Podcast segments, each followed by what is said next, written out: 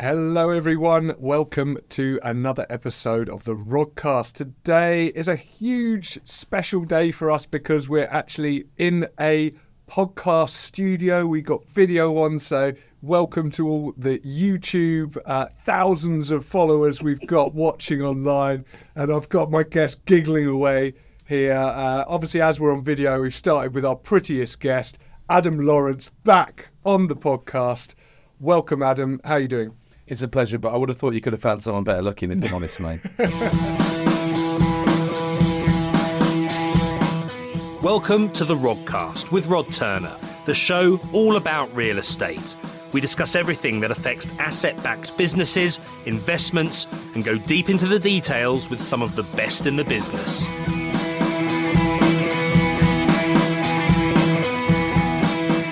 We were busy yesterday. Tell the audience what we were up to. So we had a fab day. We'd organised a property business workshop and we gave it a bit of a January flavour. So there was some goal setting and some strategic planning stuff in there. There was also a lot of stuff about productivity, time tracking, managing your time, and some good stuff, some good behavioural science stuff about how to get the best out of yourself, your team, other stakeholders, vendors, negotiations, uh, things like that, and quite a lot more uh, uh, alongside that as well. And who was it for? So it was for people with property businesses. I think we probably you could probably split the people we had yesterday into three categories. I think some who wanted a little bit of a kick up the January backside and thought it was a good time to do it.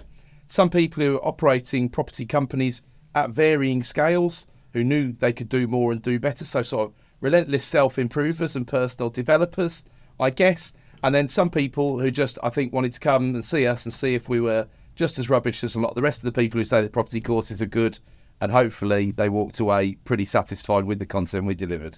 And basically, the idea is we're doing four of these workshops throughout the year. Each time is a different kind of syllabus, if you will.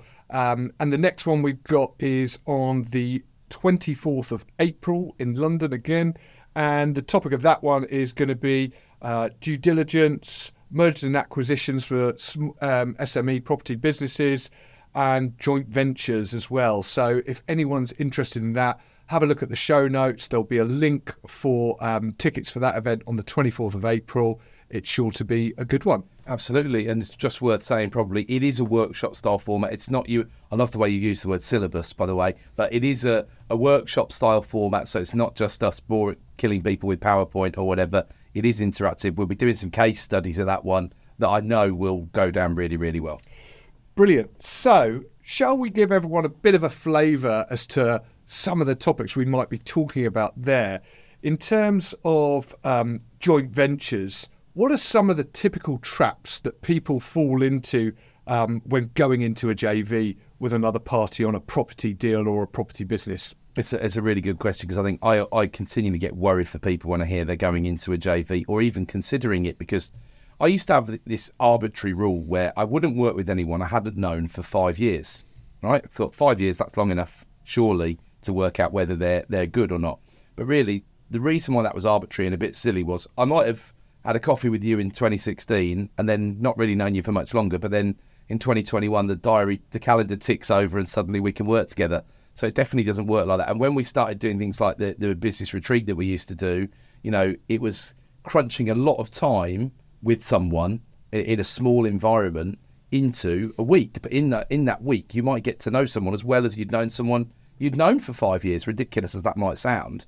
So I kind of phased that out and just went more with right. What do do people check? For example, are they of the same values? Because you said yesterday when we introduced the workshop, you and I actually, you know, agreeably disagree on a, on a number of things. We come, but that's because we come at things from a different angle.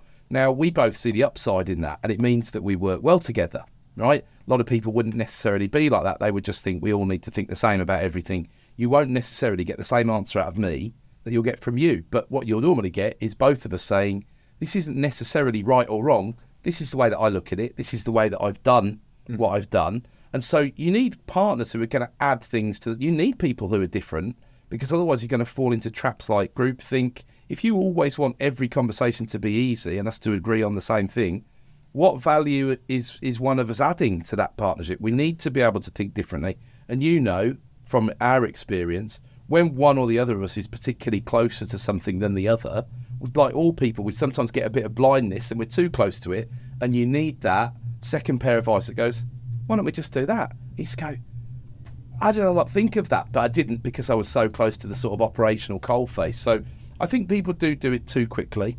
I think they should take it as really quite seriously. I think they should take that time to, you know, we talk about values, don't we? And we say, don't say what people want you to hear. Don't do that. You know, if you're trust, honesty, integrity, all the things that really mean the same stuff, don't they? Transparency, but actually, it could be.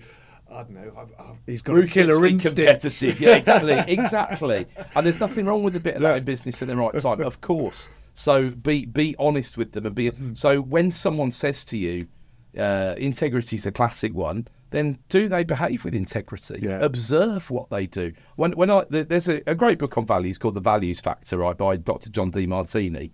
But it's one of those books where you probably don't need to read the whole book because there's a few central points in there. So you can use one of those like Blinkist or, or something like that to get yeah. the get the flavour of it. But one of the things he said when you work out your own values, which I did this exercise years ago, was look at what you are doing, and that tells you what your values are. If you then don't like what you see, guess what? It's up to you to change it. So if you really want honesty, integrity, and transparency, then you've got to make sure you're doing that. Act as you say, do what you say you're going to do. I mean, absolute classic. So the, the, the like valued thing, if you haven't got that, you you'll fall out. Mm-hmm. You know, you have to think about things like time horizons and expectations, don't you? Because if you want to do something that we're going to exit in three years' time, whereas I only want to get involved in stuff we're going to hold for 30 years, we've got a big disconnect there. You know, yeah. we've got to we've got to get through that. And I mean, look, it can still work as long as each party is aware of the other party's wants and needs, because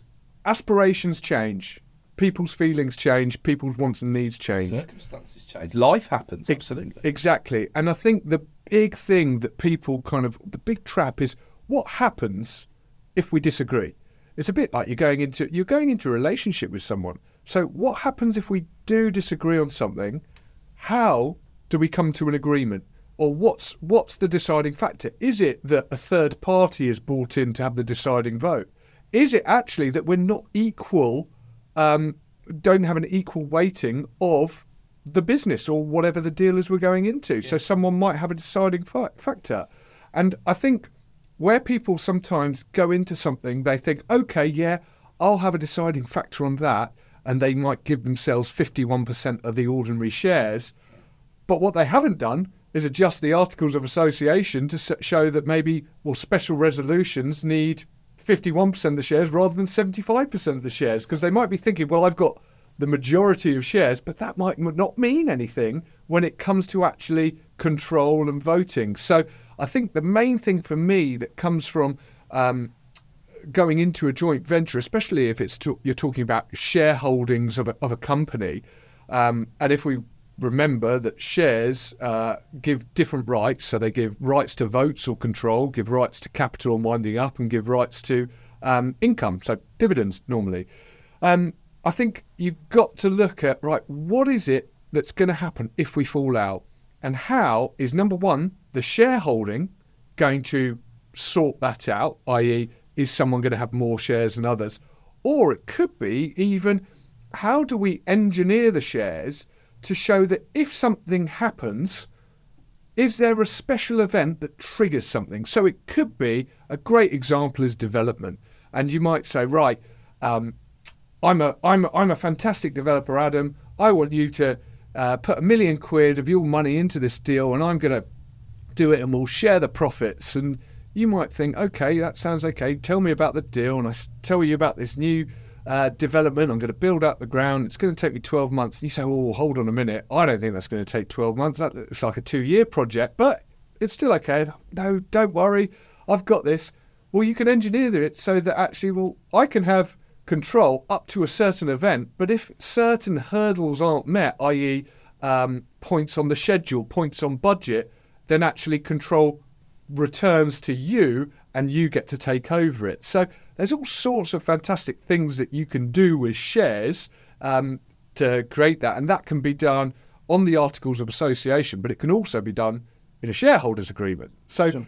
do you want to kind of give everyone a quick rundown of the difference maybe between articles of association and a shareholders agreement and, and why you might choose one over the other to put some information about your agreement, really? Sure, I'm very happy to do that. I think just go up and back one level in terms of what you've just said, and the first question in terms of what traps people fall mm. into. They can be over optimistic, and so they don't think, they don't spend that time like, like it's like writing a will or a prenup or something like that, very similar to a prenup, more legally binding normally than a prenup. But they don't think about these bits that could go wrong and spend that time because people are concerned that it's negative or they just don't think they just go in with blind optimism and blind faith and think, yeah, Rod's fantastic. It'll be great to work with him. I'm sure it'll all be fine, you know. But going going back to the, the Articles of Association versus the shareholders agreement, ultimately one is going to be lodged and registered at Companies House and one is not. So, so one's, a, pub, one's public, one's public, one's private. Exactly, and that's the, that's the big one yeah. really. So the shareholders agreement, you might use the shareholder agreement for all sorts of stuff. So it might be that you have got some shares in trust because you're working with someone from somewhere who is any of politically exposed, lives offshore, or, or wants to stay off Companies House for other reasons, all those sorts of things. Now, these days you've still got to declare those trust interests to HMRC, of course, but that as yet is not a public information register, although whether it becomes one in the future is is a matter of speculation, of course. But the public versus private is a, a big thing, but the shareholders agreement is going to be The Articles Association is normally, even when amended, a pretty boilerplate style document. Sure. Shareholders agreement, you can do a lot more with it. So, for example, one of the things that we've got in ours is perhaps if we decide we want to sell, then 90% of an RICS valuation might be deemed to be a fair value for one of us to buy the other out at. And that's because, you know, without the negotiation, the agents, the the overall frictional loss when you sell a big project or a you know there'll be some loss of rent, there'll be some oh, these seven roofs need doing or whatever it'll be. If you're not going to bear that, then ninety percent actually we agreed, didn't we, between ourselves? Yeah, that was a fair price to to come out at, really. And I think every time you go into it, I can't kind of ram home this point enough but it's what happens when we disagree. Yeah. What happens? So it could be, I want to sell, you don't. It could be, what happens if one of us was to die? Okay. And our, um, I don't know, my, my shares might go to my wife or my kids um, well, you might not want to work with my wife or kids. So you could have uh, what's called cross option agreements written into the shareholders agreement, which basically means that the other shareholders first get the opportunity to buy those shares um, at a X price or a predefined price. It, it could be that you've got an insurance product against the shares, so that if that was to happen, the insurance would pay out um, the beneficiaries of the of the will.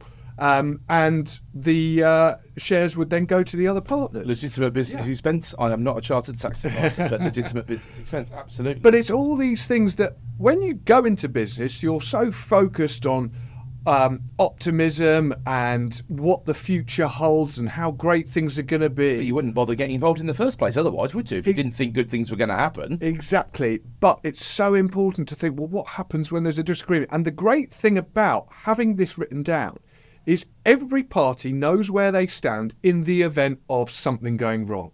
Now, where most disagreements turn into kind of bitter battles is where right, we've disagreed on something, and now I feel that some, someone's being unfair. But if it's written down in a document that you've both signed, then we know what's going to happen in that event. It could be that we've both got equal shares on control.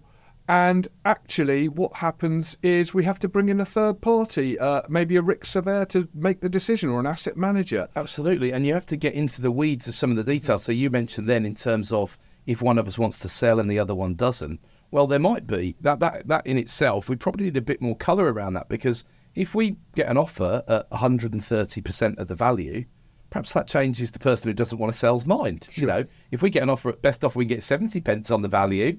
Perhaps the the person who wants to sell changes their mind. So there has to be some kind of framework around. And and I think in the first place, you want to work with. I mean, you know, contracts come into play when there's a disagreement and a Yeah. dispute. Otherwise, they're in a drawer somewhere and they're forgotten about, and they're they're good to have and absolutely best practice. But if you again coming back to the values and working with the right flexible people, you know, I've always decided ever since I started getting involved in JVs, I would try and have a number of partners so I could afford to be flexible. And if someone else needs and wants change, I'll do my best to accommodate them. Because normally, as long as we're exiting in the right, as long as I've got a say over how we're exiting, and really what am I trying to do? I'm trying to maximise the price we're going to exit at.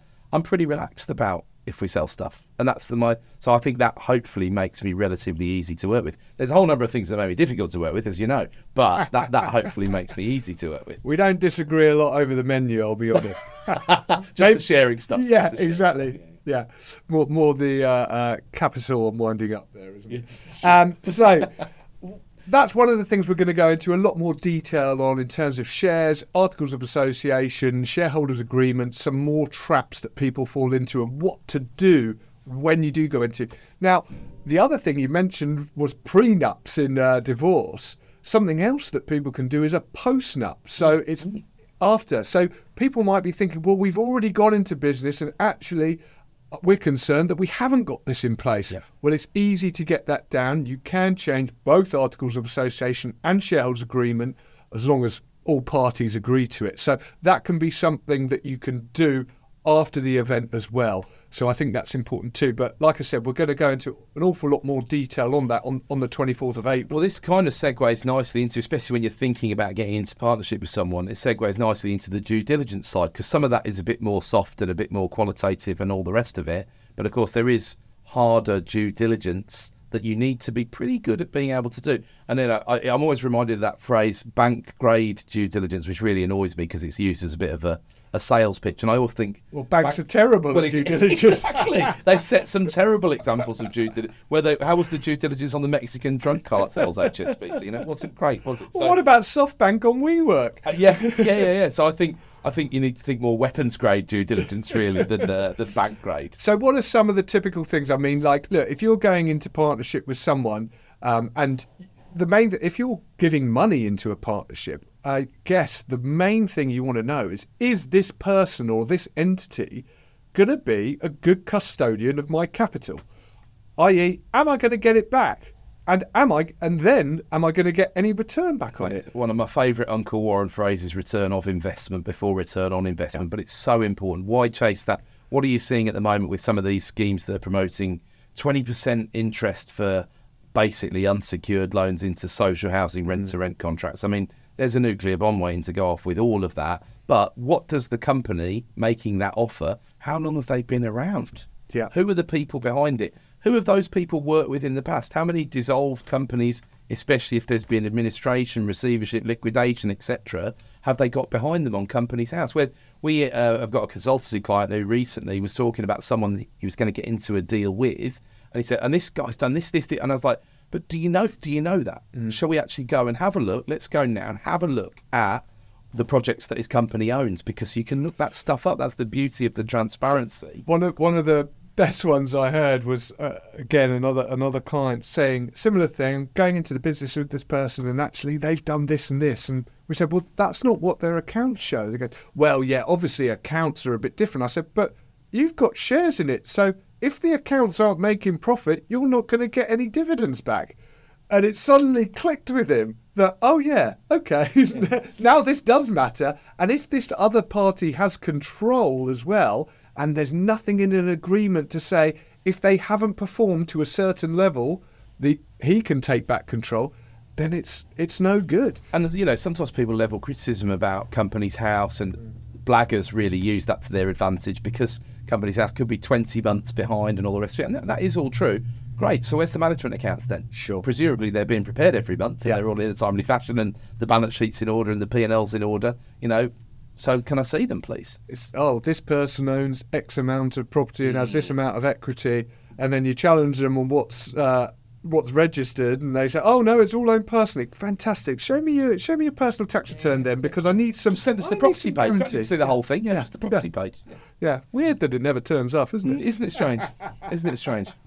I mean, yeah, I think look, if if you if you can't uh, be if you can't um, see evidence, and it's got to be evidence of this, then I think you need to assume the worst in those sort of things. So, and, and you're always going to, because that's how people operate. They fill voids in information with the worst possible outcome. So, you know, I'm pushing information towards people. I talk to investors and say, do you know what you should? And they go, oh yeah, we'll just we'll get on with this.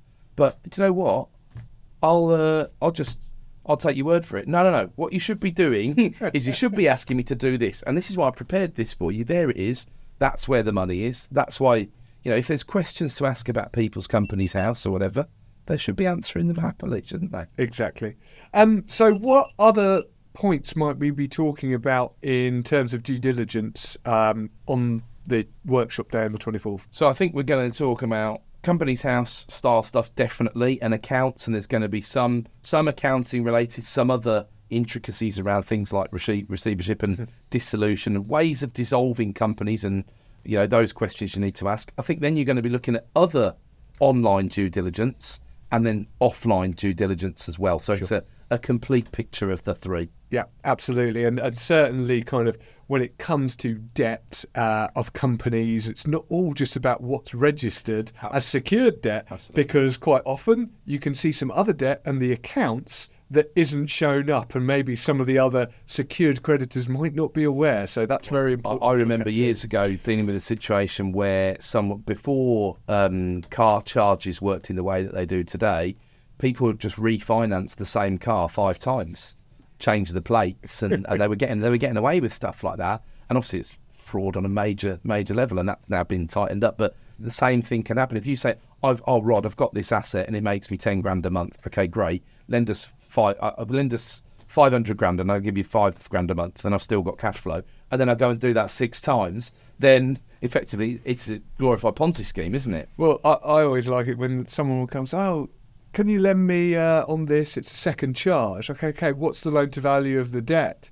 And they say, "Oh, it's sixty-five percent." You go, "No, that's the secured debt. I want to know the loan to value of the total debt on the company." Yeah. And suddenly, when you put in the bounce back loans and you put in all their unsecured debt, it's one hundred and twenty percent of it, and there's no way in hell I'm lending against that. I can think of some sadly real world Yeah. examples like that. They've been quite high profile busts. Absolutely. yeah. So I think we'll be talking about things like subordination as well and Yeah. order of priorities and all those sorts of things we'll get into on the day in detail. Absolutely. Um, so, what about mergers and acquisitions uh, in specific to the SME property space? What are we going to be talking about there? So I think people like the idea. There's, there's so much out there that is not necessarily completely wrong, but there's a lot of misdirection and there's a lot of focus on the wrong sort of thing. So Like, like stamp duty when you buy a uh, company and what the benefits are with that. Yeah, Great- great example. Rather than looking this at the other benefits. this is the major benefit uh, of buying the company, Yeah. and also thinking that you know a company with my my staple hundred grand property or whatever. in- I've got one one property in that company. It's probably not going to stack up to buy the company there hmm. because you know you need corporate lawyers apart from anything else if you're going to do it properly. I mean, obviously you can do it without corporate lawyers, but that's not particularly advisable. And people make so many mistakes, and I think obviously lots of people haven't necessarily either bought or sold a company before. Uh, it's not as scary as is made out, and there can be some really, really significant benefits to it that we'll go into on the day where we can be talking adding. I've done it a number of times where we put several hundred thousand less money into a deal because of the way that we've structured it, and there's just that bit of extra flexibility, um, and you can be quite a bit more creative, and also some things become standard. So deferred consideration would be one. You know, it's much more typical in a company purchase, and there's it's an easier chat around risk, for example, and say, look, this is where I'm exposed. This is how I'm seeking to to mitigate that exposure.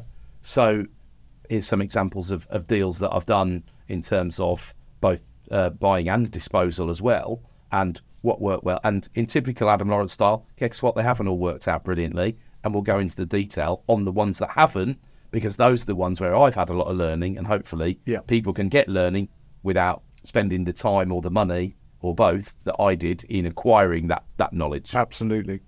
Um, we're just going to quickly move over to our sponsor now, 978 Finance, which is a company we both own, who are fantastic. Uh, so we're going to hear from them. Sorry to interrupt this fantastic episode, but I just wanted to share some really exciting news with you. After a long time of wanting to be involved in a financial services business, I'm very pleased to say that myself and regular guest on the Rodcast, Adam Lawrence, have bought into 978 Finance. We are a directly authorised FCA regulated mortgage broker who specialises in buy to let mortgages, commercial mortgages, and bridging and development loans. I've been very passionate about finance for a long time and have been part of financing a lot of very complex deals, as well as your typical buy to let and commercial mortgages. 978 Finance focuses on the customer journey and embodies the pragmatic, solution orientated finance for each case that I absolutely love. It's got some very, very difficult financing deals over the line for me, and now I'm really pleased to be part of the business.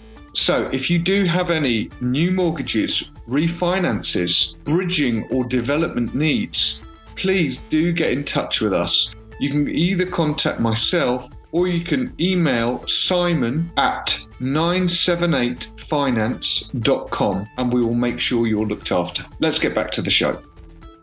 So, one of the other things that comes up from people, actually, I was speaking to someone on their workshop yesterday, um, and they were thinking about they're coming out of a project, they're going to have a bit of capital. Um, there's a bit of time lag until they can put it into the next investment, and they were talking about lending it out to a third party and things like that. What are some of the things we're going to talk about in terms of that on the workshop on the 24th of April? So obviously this feeds on really nicely from the due diligence piece because I think people make there's kind of this hamster wheel, isn't there, that exists where you get pulled into property and then single lets are amazing and then HMOs are even better and then service accommodations even better and then forget property because you can do forex or you can sell stuff on Amazon or let's get into crypto or let's lend the money to social housing leases as we said earlier on. So I think that people often again fall into traps of thinking, oh, this is the ne- this is Valhalla. Well the thing about lending money is, apart from anything else, you're not getting exposed to capital growth normally. So you do need to be cautious. You're front loading it all into income. Mm-hmm. And it can be good if you're lending to the right people and you're lending to the right projects. And those two things have got to come to. This is not an either or situation. It needs to be both. So you need to be able, I think, to underwrite because that's what you're doing. If you don't realise you're doing it, you definitely are. It's a very good skill to be able to underwrite a deal, and yeah, it's not to be taken for granted. You know, how do you underwrite the person, and how do you underwrite the deal?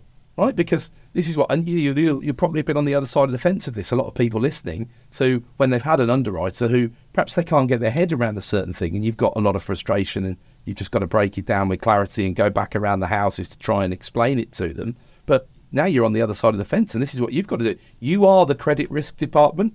You are the underwriting team. You are, to an extent, at least instructing the solicitors. I hope you are using a solicitor for your loan agreements if you're doing this stuff. And then, you know, this is effectively a trading business. How are you keeping? What have you agreed in terms of keeping me abreast of the project? You know, how often are you going to check in? When are you going to make payments? Are you servicing the loan? If you are, can I verify that you can afford to service the loan? Where's that money coming from?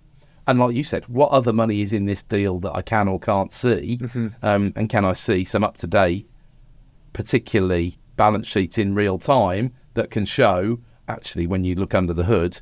And I've seen this before when I've looked at buying companies. Oh, well, you know, it's worth this and it's only got this against it. And oh, yeah, that's the secured debt. And there's four unsecured 2% a month loans going out somewhere. And it's like, Oh, so that's where the cash flow problems are coming from then. Mm. That's not too hard to work out. So are we taking those out? No, I just need more money.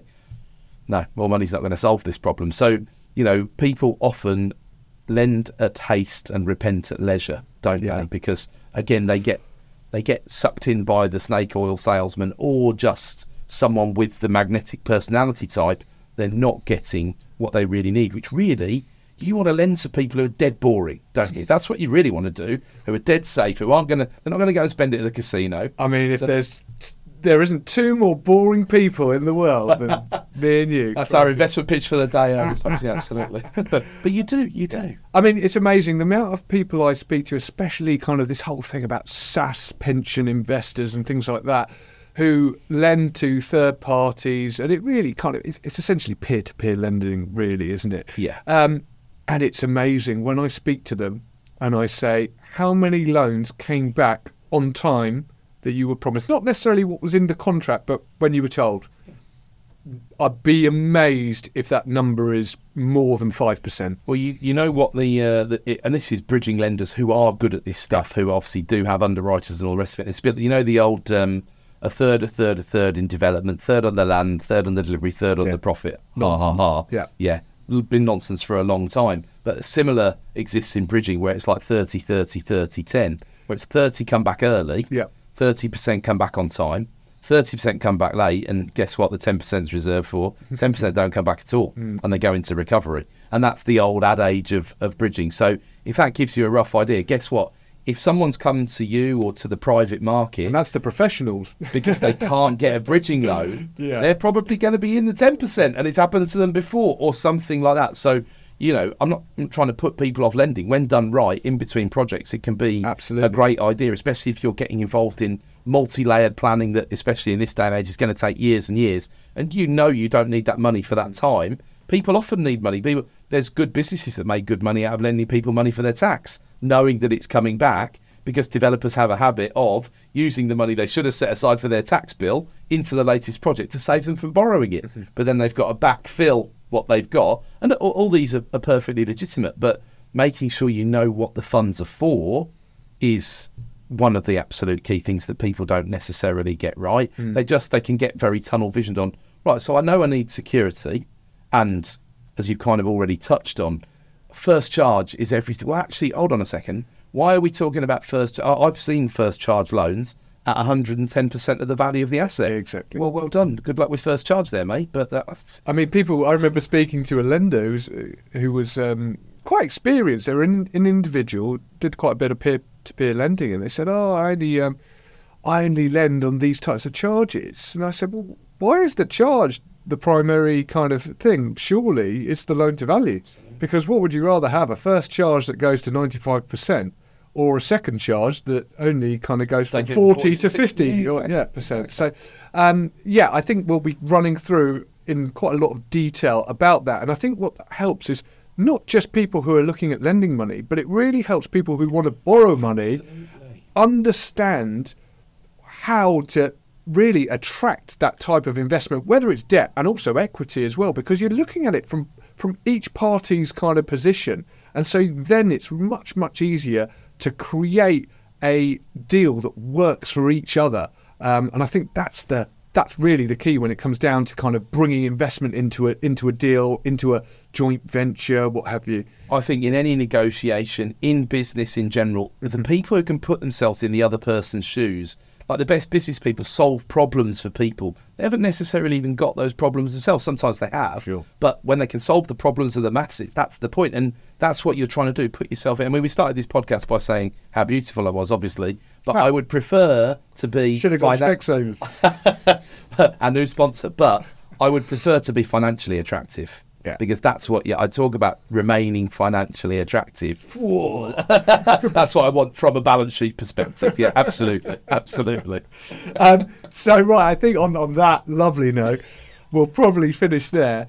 But um, let's run through. So what's the cost of this workshop? Is it three hundred and seventy-five pounds plus we're for early do- bird We'll do some early bird tickets at three seven five plus VAT, and then we've got some VIP for dinner tickets. We'll do an early bird at five hundred plus VAT, and then it'll be going up twenty percent when we're nearer the time because we need that time to plan the venue and get the catering right and all those other things. And if people buy at the last minute, it gets difficult. So there's there's a there's a last minute buying tax on there, but there'll be plenty of time for the early bird. There'll be a couple of months of early bird pricing. So. Sure, and it's an all-day thing from sort of nine thirty to five thirty, um, and then there's uh, for those VIP tickets, there's a dinner afterwards as well, uh, where we kind of had a good chat, and we we did it yesterday. The feedback seemed to be really good, so looking forward to that again. Thanks, Adam. As always, great to have you uh, on, and uh, thanks for being our first guest in the studio. Thanks, Rod. It's always a pleasure. Brilliant. Cheers. Cheers.